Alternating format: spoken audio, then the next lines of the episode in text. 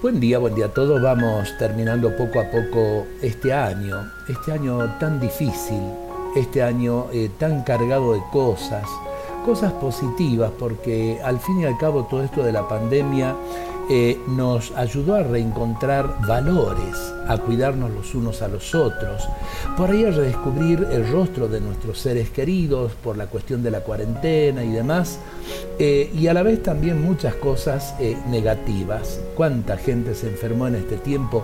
No solo de coronavirus, sino de muchas enfermedades que tenían que ver con el estrés, con el encierro y demás. ¿Es motivo para decir el año 2020 eh, fue malo? No.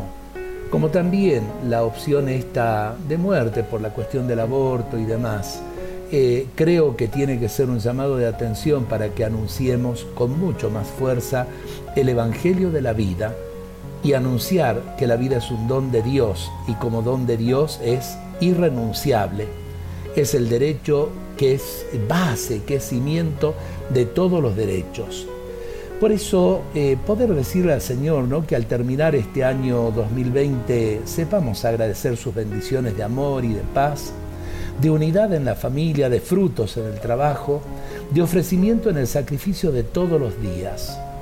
Niño Jesús, que al finalizar este 2020 podamos dar gracias, darte gracias por el don de la vida, por el regalo del cariño de nuestros seres queridos, por las pequeñas o grandes cruces en las que fuiste fortaleza y consuelo. Cuántas cosas para darle gracias a Dios en este tiempo, en este año del 2020.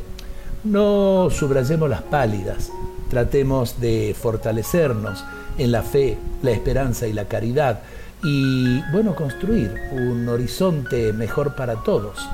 Dios nos bendiga a todos en este día.